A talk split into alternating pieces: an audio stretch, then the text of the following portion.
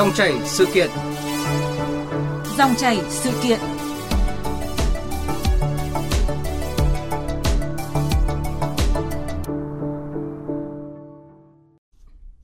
Thưa quý vị và các bạn, những ngày qua dư luận bức xúc trước tình trạng nhiều phụ huynh bị lừa với kịch bản con đang cấp cứu ở, ở bệnh viện, cần chuyển tiền để mổ gấp. Trong thời khắc hoảng hốt, lo lắng cho con, một số phụ huynh đã nghe theo chỉ dẫn của người điện thoại tự xưng là thầy cô giáo của con và bị lừa đảo hàng chục, thậm chí hàng trăm triệu đồng. Vì sao các đối tượng lừa đảo có được thông tin của người bị hại? Khi các vụ việc tương tự xảy ra, phụ huynh cần phải xử lý như thế nào để không mắc bẫy kẻ xấu? Đây là nội dung sẽ được bàn luận trong dòng chảy sự kiện hôm nay với vị khách mời trực tiếp là ông Vũ Việt Anh, Chủ tịch Hội đồng Quản trị Học viện Thành công. Quý vị và các bạn quan tâm đến nội dung của chương trình, hãy gọi cho chúng tôi qua số điện thoại là 0243934140. Xin nhắc lại số điện thoại là 0243 9341040. Còn bây giờ xin mời biên tập viên Đình Trung và ông Vũ Việt Anh bắt đầu cuộc trao đổi. Dạ vâng, trước hết thì uh, xin chào và xin được cảm ơn ông uh, Vũ Việt Anh, Chủ tịch Hội đồng Quản trị Học viện Thành công đã tham gia chương trình cùng chúng tôi hôm nay. Xin chào uh, biên tập viên, xin chào quý thính giả đang nghe đài. Dạ vâng, ờ, thưa quý vị ờ, và các bạn, với kịch bản gọi điện cho phụ huynh thông báo là con bị tai nạn đang cấp cứu cần tiền mổ gấp. Tính đến thì tính đến thời điểm này thì ờ, kẻ xấu đã thực hiện thành công khoảng 7 vụ lừa đảo với số tiền khoảng trên 400 triệu đồng. À, ông Vũ Việt Anh ạ, ông có suy nghĩ gì trước cái thông tin này? À, vâng, à, đây là một cái trong những cái à, rất là điển hình về những cái lừa đảo ở trên mạng. À, ở thế giới thì người ta cũng đã có gọi nó là cái accident scam hay là ransom scam.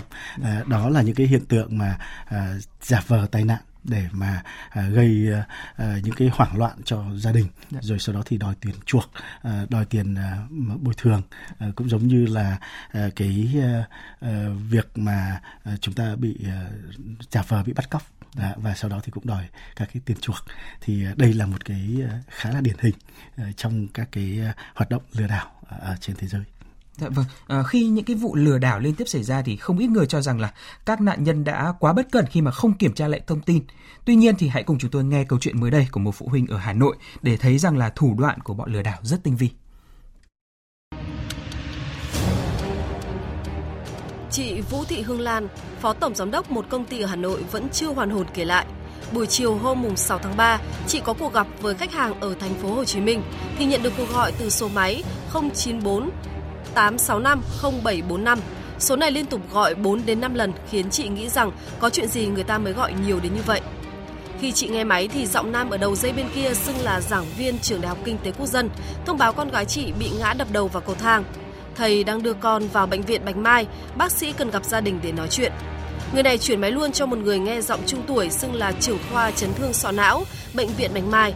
Bác sĩ này còn đọc rõ cả họ và tên đệm của con gái chị cho biết tình trạng bệnh nhân rất nguy kịch, tiên lượng xấu nên cần phải mổ gấp, nếu không sẽ ảnh hưởng tới tính mạng. Gia đình quyết định gấp. Tiếp đó, kẻ xưng là giảng viên liên tục gọi chị dục dã, gia đình cần đến ngay để ký giấy đồng ý mổ cho con, không tình hình nguy cấp lắm rồi. Khi biết gia đình lúc đó không có ai ở Hà Nội, giảng viên hỏi rằng có đồng ý ký giấy ủy quyền không, nếu không mổ gấp thì không cứu được bệnh nhân. Lúc đó chị Lan đã mù mị không biết gì nữa, bảo họ ký đi. Ngay sau đó, giảng viên lại tiếp tục gọi cho chị Hương Lan, thông báo bệnh viện yêu cầu đóng viện phí 50 triệu thì mới cho vào phòng mổ. Gia đình chị mang tiền vào viện sợ lâu, mất thời gian ảnh hưởng đến tính mạng của bệnh nhân nên người này sẽ xin số tài khoản của bệnh viện, gia đình chuyển tiền vào đó. Khi có số tài khoản, chị Lan vào app chuyển tiền của ngân hàng chuyển khoản ngay. Tuy nhiên, khi thấy số tài khoản bệnh viện lại là tên của cá nhân nhận, chị đã sực tỉnh và gọi điện cho con gái mới biết mình suýt là nạn nhân của một vụ lừa đảo. Vâng, thưa ông ờ, Vũ Việt Anh ạ, à, có thể thấy đây là một kịch bản được dàn dựng rất là công phu à, với những cái mánh khóe tinh vi và khiến nhiều người, đặc biệt là các bậc phụ huynh vô cùng lo lắng và bức xúc. Giả sử như là nếu như mà ông nhận được một cuộc gọi tương tự như vậy thì ông sẽ xử lý ra sao ạ?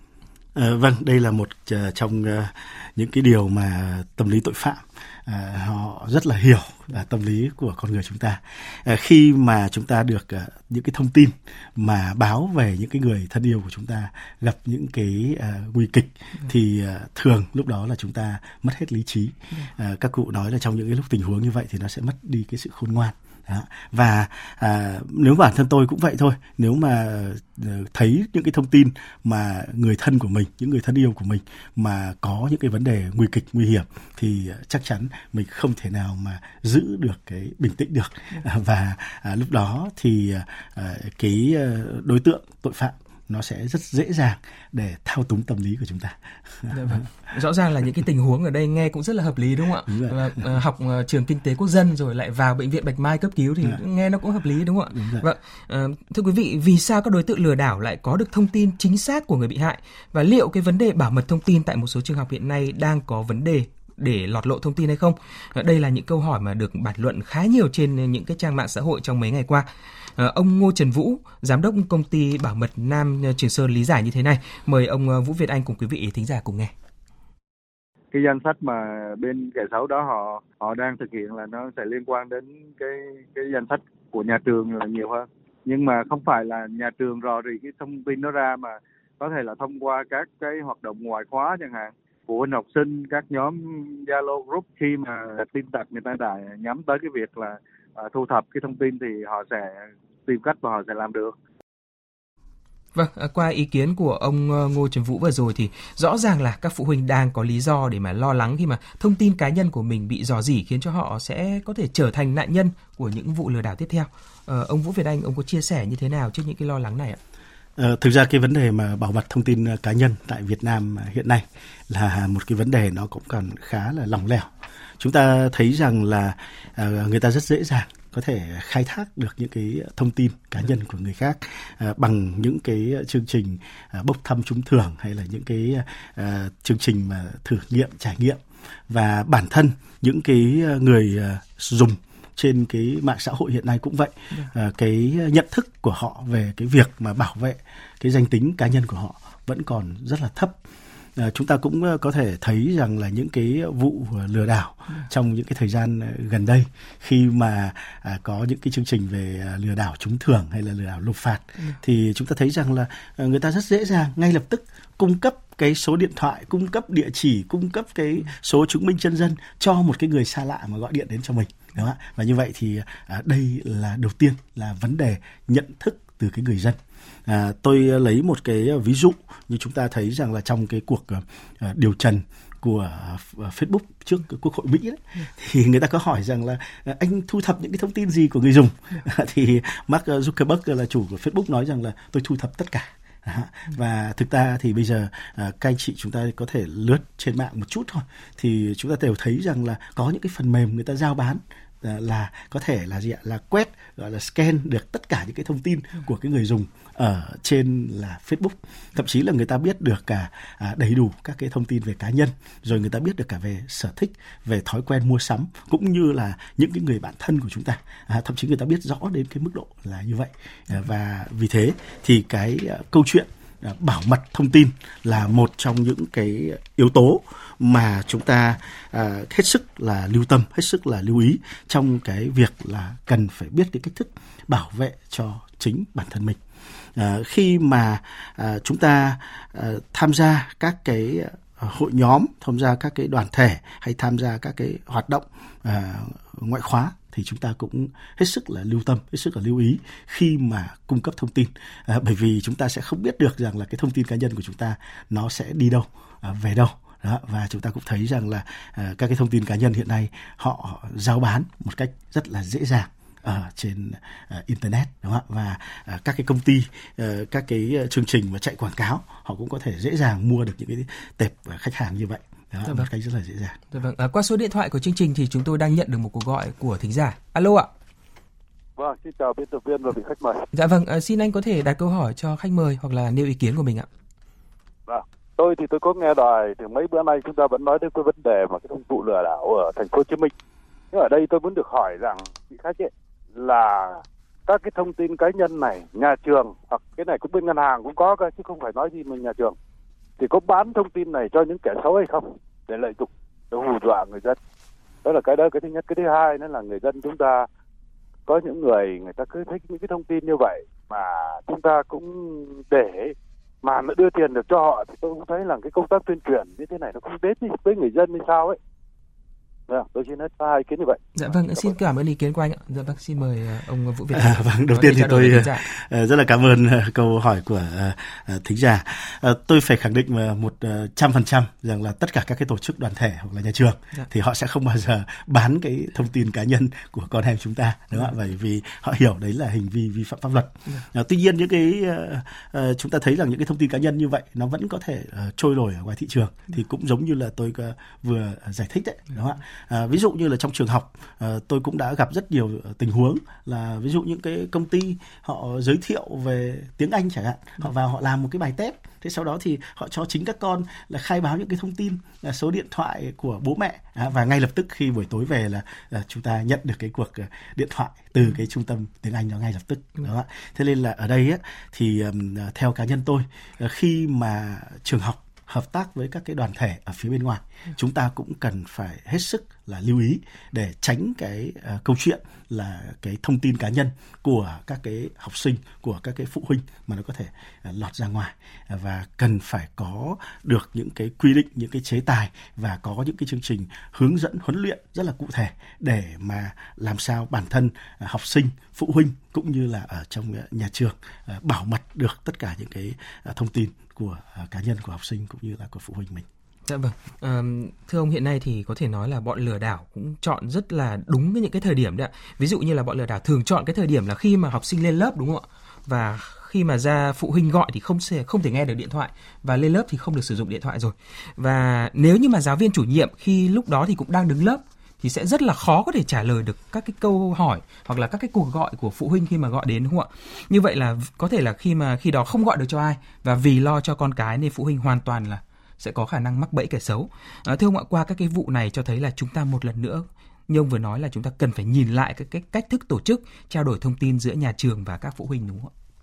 Ờ, theo quan điểm của tôi thì không những là chỉ là quan điểm giữa phụ huynh và nhà trường đâu. Mà ở đây phụ huynh cũng phải trở thành một cái người phụ huynh rất là khôn ngoan.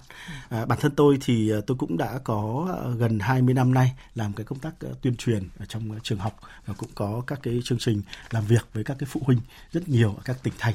Thì thường tôi cũng chia sẻ với phụ huynh một số những cái kinh nghiệm để mà phụ huynh có thể đảm bảo được cái an toàn an ninh cho chính bản thân mình cũng như là con cái của mình.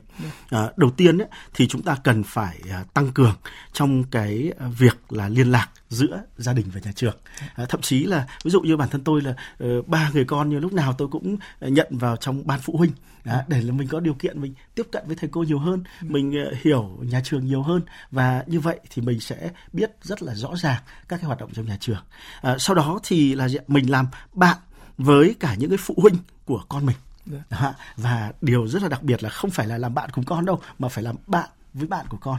Để khi mà có những cái điều con không tâm sự với mình đâu như tâm sự với bạn. Và nếu mà chúng ta biết được cái số của bạn của con biết được uh, có cái cuộc nói chuyện uh, với bạn của con thì chúng ta sẽ có hiểu thấu hiểu con của mình được nhiều hơn. Đó như vậy thì uh, chúng ta thấy rằng là cái việc mà đầu tiên thì các cụ dạy là tiên trách kỷ và hậu trách nhân. Đầu tiên phải biết bảo vệ chính bản thân mình đã đúng không? Thứ hai là cần phải huấn luyện cho các con, đó. các con trong các cái tình huống, à, ví dụ như là từ bé thì tôi cũng đã có những cái huấn luyện hướng dẫn cho các cái phụ huynh về những cái trò chơi mật mã chẳng hạn, đúng không? Chỉ khi nào nói đúng cái mật mã này thì mới đấy là là thông tin của con. Đó mới là là là được mở cửa chẳng hạn hay là đó mới là cái thông tin chính thống chính xác chẳng hạn đúng không ạ? Thì đấy là những cái trò chơi rất là đơn giản để bố mẹ biết chắc chắn rằng là đó có phải là thông tin chính xác từ từ con hay không đúng không ạ? À, và cái ờ, điều thứ ba đó là gì ạ? Là thường xuyên là lưu giữ những cái số điện thoại đường dây nóng à, của nhà trường.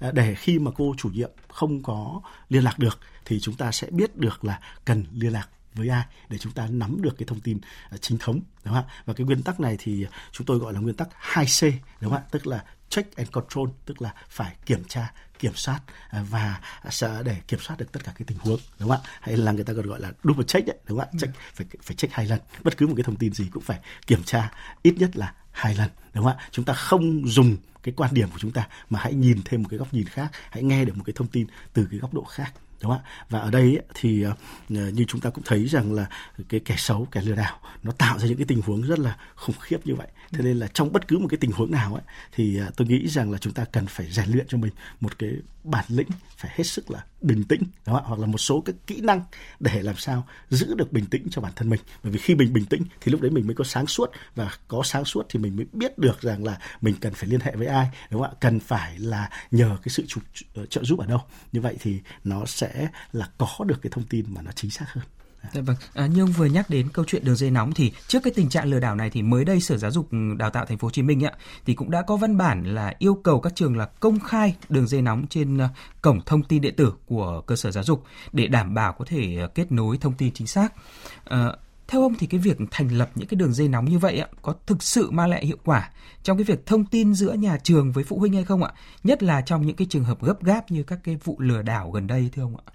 À, theo tôi thì cái công cụ á, thì nó phục vụ cho cái cuộc sống của chúng ta nó hiệu quả hay không nó phụ thuộc vào cái người dùng đúng không ạ. Và nếu chúng ta chỉ tạo ra một cái đường dây nóng cho nó có thôi thì tôi nghĩ rằng là nó cũng chẳng giải quyết được cái vấn đề gì cả đúng không ạ? nhưng nếu như mà chúng ta có những cái quy trình có những cái quy định đúng không ạ? Để mà chúng ta sử dụng cái đường dây nóng thì tôi nghĩ rằng là đó là một cái công kênh thông tin chính thống kênh thông tin mà đầy đủ nhất để mà có thể liên hệ giữa nhà trường với phụ huynh. À, hiện nay thì chúng ta thấy rằng là mặc dù cũng có uh, sổ liên lạc điện tử đúng không ạ? Cũng là một công cụ khá là hữu ích nhưng mà cuối cùng là hiện nay thì uh, như chúng ta thấy rằng là nó cũng không mang lại những cái giá trị cũng không mang lại những cái hiệu quả quá lớn đúng không ạ và chính vì vậy thì phụ huynh mới phải tạo ra nhiều các cái nhóm khác nhau đúng không ạ một cái lớp mà bây giờ tôi thấy rằng là rất nhiều các cái nhóm khác nhau ở trong một cái lớp như vậy. Dạ. và trong những cái nhóm như vậy thì chúng ta không thể tránh khỏi đúng không ạ là có những cái kẻ xấu nó đột nhập vào à, nó lấy được những cái thông tin ở trong những cái nhóm như vậy đúng không ạ chúng ta có thể post cả danh sách lớp rồi cả số điện thoại để liên lạc ở trong đó đúng không ạ dạ. thì như vậy là là là là cái yếu tố mà cái kẻ xấu nó lợi dụng nó sẽ rất là dễ dàng, đúng không ạ? Thế nên ở đây thì bất cứ cái công cụ gì cũng vậy, nó tốt hay không, nó hữu ích hay không thì nó phụ thuộc vào cái cái cái cách dùng của người dùng, đúng không ạ? Và ở đây thì tôi nghĩ rằng là trách nhiệm nó là thuộc về cả hai phía, cả nhà trường và cả phụ huynh học sinh. Chúng ta cần phải có tiếng nói à, và cần phải gần với nhau nhiều hơn, có nhiều các cái tương tác và nhiều các cái trao đổi gắn kết với nhau nhiều hơn thì như vậy con của chúng ta nó sẽ được hưởng được những cái lợi ích à, tốt đẹp từ những cái mối quan hệ tốt đẹp này. Dạ vâng, rõ ràng đường dây nóng là phải nóng thật đúng không ạ? Phải không phải đường dây nóng thành đường dây nguội. Khi mà chúng ta gọi đến thì không biết xử lý như thế nào đúng không? Đúng Hoặc là không quá trực đúng không ạ? Chính xác. Dạ vâng. À, thưa quý vị và các bạn, sau khi xảy ra nhiều trường hợp phụ huynh đến à, bệnh viện để tìm con từ những à, cuộc gọi lừa đảo thì bệnh viện Trợ Rẫy thành phố Hồ Chí Minh khuyến cáo người dân là cần cảnh giác và xác minh xem là con mình có đúng là đang cấp cứu tại bệnh viện hay không trước khi có phương án tiếp theo. Vậy thì cái quy trình cấp cứu đối với các cái ca nhập viện trong cái tình trạng nguy cấp của bệnh viện hiện nay ra sao? Mời quý vị ờ, cũng như là mời ờ, ông Vũ Việt Anh cùng nghe những tư vấn của thạc sĩ Lê Minh Hiển, trưởng phòng công tác xã hội bệnh viện Trợ Rẫy. Ở đây chúng tôi không có đợi phụ huynh, đợi thân nhân thân nhân vào để đóng tiền như vậy thì nó sẽ mất đi thời gian vàng. À, thì cái việc này thì cũng cũng nói với các phụ huynh với cộng đồng là hãy yên tâm à, chúng tôi à, rất là tôn trọng cái thời gian vàng để cứu bệnh nhân là trước hết dạ vâng, à, thưa ông ạ, tôi nghĩ rằng là những cái thông tin như ông Lê Minh Hiển vừa cung cấp ạ, có lẽ là nhiều người trong chúng ta cũng đã biết. Nhưng mà trong cái tâm trạng mà lo lắng hốt hoảng khi mà các đối tượng lừa đảo liên tiếp thúc ép rồi uh, dục chúng ta như vậy thì không phải ai cũng đủ tỉnh táo đúng không ạ để có thể phân tích được vấn đề ạ. Vâng, ông có khuyến cáo gì cho các bậc phụ huynh nếu như mà gặp phải cái tình huống này ạ? À, điều đầu tiên thì chúng ta đều phải hiểu được một điều là trong cái ý đức trong các cái hoạt động cấp cứu của bệnh viện thì họ luôn luôn là ưu tiên là con người là trên hết đúng không ạ vâng. và à, không cần phải có tiền họ mới cứu chữa đâu ạ à, đó là cái điều mà bất cứ một cái người dân nào đều phải biết và đều phải hiểu được uh, rõ về cái vấn đề này đó.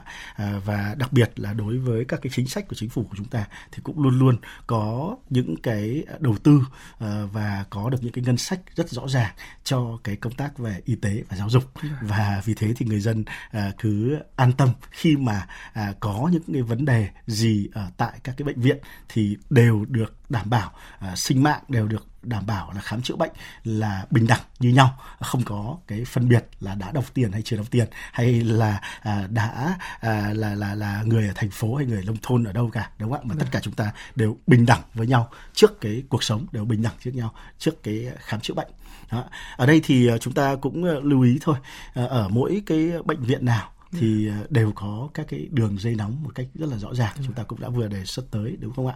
Ờ, và à, khi mà chúng ta nhận được những cái thông tin như vậy thì đầu tiên à, cũng lại nhớ lại công à, nguyên tắc là hai chữ C đó là double check tức là phải kiểm tra lại hai lần đúng không ạ? À, kiểm tra từ đầu nhà trường và kiểm tra từ đầu bệnh viện bằng việc là liên hệ với cả các cái đường dây nóng à, ở đó để kiểm tra xem là có cái bệnh nhân tên như vậy hay không vào trong cái à, là là là vừa nhập viện hay không đúng không? trong cái quãng thời gian như vậy thì ngay lập tức chúng ta sẽ có được cái thông tin uh, rất là đầy đủ.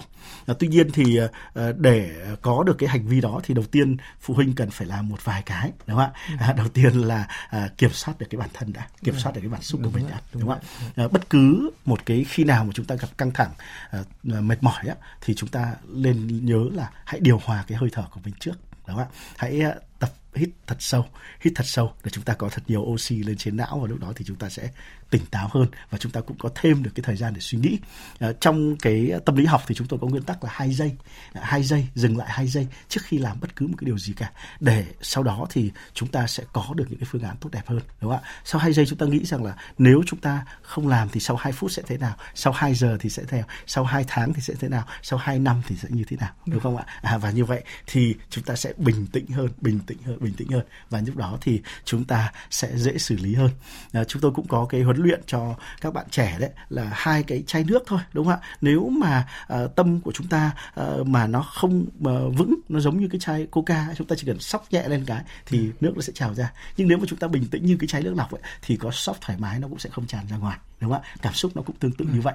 Nếu chúng ta giữ được cái sự bình tĩnh thì chúng ta sẽ là có được những cái xử lý nó sáng suốt hơn đúng không ạ? Thế còn nếu như mà chúng ta à, rối loạn rồi thì nó sẽ rất là khó đúng không ạ và hãy à, chuyển đổi cái ngôn ngữ à, tích cực hơn à, nói với cái người khác với cái ngôn ngữ à, tích cực hơn đúng không ạ à, rồi có một cái câu thần chú mà chúng tôi cũng hay nói đặc biệt là đối với học sinh ở trong kỳ thi chúng tôi cũng cũng hay nói với các em ấy dạ. câu này rất là hay mà trong cái bộ phim uh, ba chàng ngốc của ấn độ đấy người ta dạ. nói rằng là rồi mọi việc sẽ ổn thôi đó, vâng, vâng. rồi mọi việc sẽ ổn thôi đúng không ạ vâng. và lúc đó chúng ta có rối loạn lên ấy chúng ta cũng không giải quyết được vấn đề gì bởi vì quan trọng nhất đối với con chúng ta nếu mà bị tai nạn ấy thì cái người bác sĩ mới là quan trọng nhất đúng không ạ còn chúng ta không là vấn đề gì đối với con của thời điểm đó cả nên là chúng ta có rối lên chúng ta có cuống lên chúng ta có là là là là uh, không kiểm soát được thì cuối cùng là chúng ta cũng đâu có giúp được gì cho con đúng không ạ và những cái lúc như vậy thì càng phải bình tĩnh càng phải tỉnh táo để mà chúng ta sẽ có được cái cơ hội giúp đỡ con của chúng ta nhiều hơn nếu đó là tình huống thật Dạ vâng. Thưa ông ạ, thời gian gần đây thì ờ, xuất hiện ngày càng nhiều những cái hành vi tội phạm lừa đảo nhắm vào học sinh và phụ huynh ạ. Ừ. Theo ông thì vì sao các em và phụ huynh lại trở thành miếng mồi ngon của bọn tội phạm ạ? À vâng, ờ, về vấn đề là tâm lý học thôi. Chúng ta thấy rằng là bây giờ thì uh, mỗi gia đình chỉ có một đến hai con. Thế là thường là chúng ta uh, dành rất nhiều những cái yêu thương cho những cái đứa con của mình. Đúng không? Và người Việt của chúng ta thì chúng ta hay nói rồi, cá chuối đắm đuối vì con, đúng không ạ? Ừ. Chúng ta có thể sẵn sàng nhịn ăn nhịn mặc nhưng mà con chúng ta lúc nào cũng phải tốt đẹp nhất, phải đầy đủ nhất, đúng không ạ? Và uh, tội phạm nó biết được đánh vào cái điểm yếu đấy nhất của chúng ta, đúng không ạ? Về con cái, về tình cảm. Và như vậy thì rất là dễ để mà chúng ta có cái sự rung động đúng không ạ? Ừ. À, hoặc là đối với trẻ con cũng vậy. Ngày hôm nay thì chúng ta cũng biết được rằng là các cháu thì ờ, đang bị ờ, nhồi nhét thúc ép về cái áp lực về học tập về thư cử nhiều quá. Ừ. Thế nên là gần như là các cái kỹ năng sống, các kỹ năng xã hội các cháu cũng không được trang bị và vì vậy thì tập trung vào những cái ờ, đối tượng mà non nớt như vậy, không có kiến thức, không có kinh nghiệm như vậy thì nó cũng sẽ dễ dàng để đạt được cái mục tiêu của chúng nhiều hơn. Đó. Và đó là những cái lý do tại sao phụ huynh rồi học sinh ừ. chính là một cái miếng mồi ngon cho cái bọn tội phạm hiện nay. Vâng, thưa ông ờ, để không còn tiếp diễn những cái vụ lừa đảo xảy ra trong những ngày qua ấy, thì ờ, về phía các nhà trường ờ, cũng cần phải có những cái giải pháp gì để có thể kịp thời hỗ trợ phụ huynh khi mà gặp phải những cái tình huống cấp bách, tránh cái tình trạng là đường dây nóng nhưng mà gọi thì chẳng ai nghe. Uh, cái điều này thì tôi cũng đã trao đổi với rất nhiều các cái trường học ấy. Bởi vì chúng ta thấy rằng là uh, chúng ta có rất nhiều những cái chủ trương hay rất nhiều những cái giải pháp uh, hay cho học sinh. Uh, nhưng mà cuối cùng thì uh, hàng năm nó vẫn có những cái vấn đề uh, về uh, tai nạn thương tích rồi về những cái vụ lừa đảo như vậy. Nó vẫn xảy ra thường xuyên đối với học sinh. Thì tôi nghĩ rằng là ở đây cái công tác uh, tuyên truyền cần phải làm là nhiều hơn nữa. Ờ, các cái cuộc gặp gỡ giữa nhà trường và phụ huynh ờ, cũng nên là phải à, tăng cường nhiều hơn không chỉ là cứ đợi đến hết học kỳ chúng ta mới có một cái cuộc họp phụ huynh và lúc đó chúng ta mới gặp nhau với trao đổi ừ. thậm chí còn phụ huynh còn không biết được rằng là con đang học lớp thầy cô nào ừ. và đó là cái điều mà nó sẽ rất là khó để mà à, giữa nhà trường và phụ huynh có ừ. được những cái tiếng nói chung và có được những cái sự phối hợp mà tốt đẹp ừ. đó, nên là ở đây thì à, vai trò của uh, ban uh, đại diện cha mẹ học sinh yeah. Dạ. không chỉ là cái việc mà thay mặt nhà trường thu các loại quỹ mà tôi nghĩ rằng là ban đại diện cha mẹ học sinh nên có các cái hoạt động gắn kết giữa nhà trường uh, cùng với phụ huynh cũng như là giữa phụ huynh với tất cả các con cái ở trong lớp học để mà nó có được nhiều các hoạt động gắn kết nhiều hơn hiện nay thì tôi biết ở các trường thì hàng tuần họ vẫn đều có những cái tiết về kỹ năng sống đúng không ạ? Ừ. thế và thay vì những cái tiếp kỹ năng sống đó thì có thể tổ chức được những cái ngày hội gia đình đúng không ạ? Những cái giờ phút để bố mẹ và con cái gắn kết thấu hiểu nhau nhà trường cùng với phụ huynh uh, gắn kết thấu hiểu nhau thì đó cũng là kỹ năng sống đó cũng là các cái kỹ năng để mà chúng ta uh, tương tác chúng ta là sống hòa bình với nhau uh, giao tiếp ứng xử tốt đẹp với nhau và biết xử lý những cái xung đột với nhau. Và đó là những cái thời điểm mà có thể là gỡ cả những cái vướng mắc xung đột giữa bố mẹ và con cái và những cái mà chưa thấu hiểu giữa nhà trường và gia đình thì à, tôi nghĩ rằng là cái cách tổ chức nó nó rất là quan trọng. Dạ vâng. À, thưa quý vị và các bạn, các đối tượng lừa đảo thường đánh vào tâm lý của các phụ huynh là lo lắng cho con cái để thực hiện các vụ lừa đảo tinh vi và táo tợn. Nếu như à, tiếp nhận những cái cuộc gọi của người lạ, các à, bậc cha mẹ thì cũng hãy bình tĩnh để kiểm chứng lại sự việc và hầu hết các trường, các bệnh viện thì đều có các đường dây nóng hoặc là số tổng đài giúp cho cái việc tra cứu thông tin nhanh chóng và chính xác hơn. Đừng vì một phút hoảng hốt, mất bình tĩnh mà trở thành nạn nhân của những kẻ bất lương, đem mạng sống của người khác ra để lừa đảo. Một lần nữa thì à, xin được cảm ơn ông à, Vũ Việt Anh, Chủ tịch Hội đồng Quản trị Học viện Thành Công đã tham gia chương trình với chúng tôi hôm nay ạ. Cảm ơn biên tập viên. Xin chào các à, quý khán giả nghe đài.